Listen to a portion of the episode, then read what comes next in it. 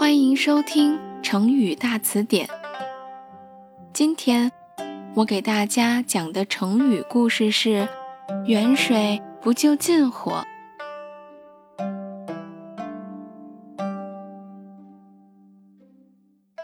战国初期，鲁国与强大的齐国、晋国、楚国相邻。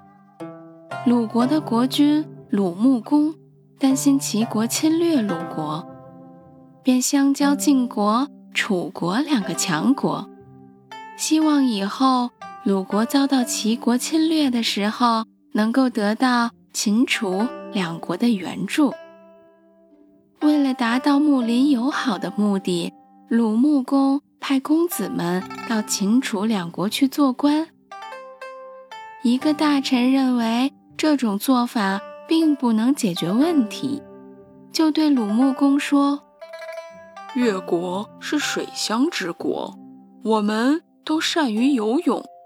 可是，如果我们这里有人掉进水里，去请晋国和越国的人来抢救，那么不等人家赶来，溺水的人早就淹死了。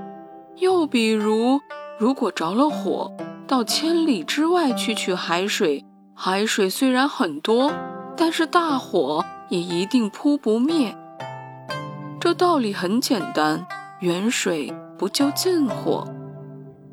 同样的道理，晋国与楚国虽很强大，但是毕竟距离鲁国很远，而齐国距离鲁国比较近。一旦齐国攻略鲁国，这种祸患靠秦楚两国恐怕救不了吧？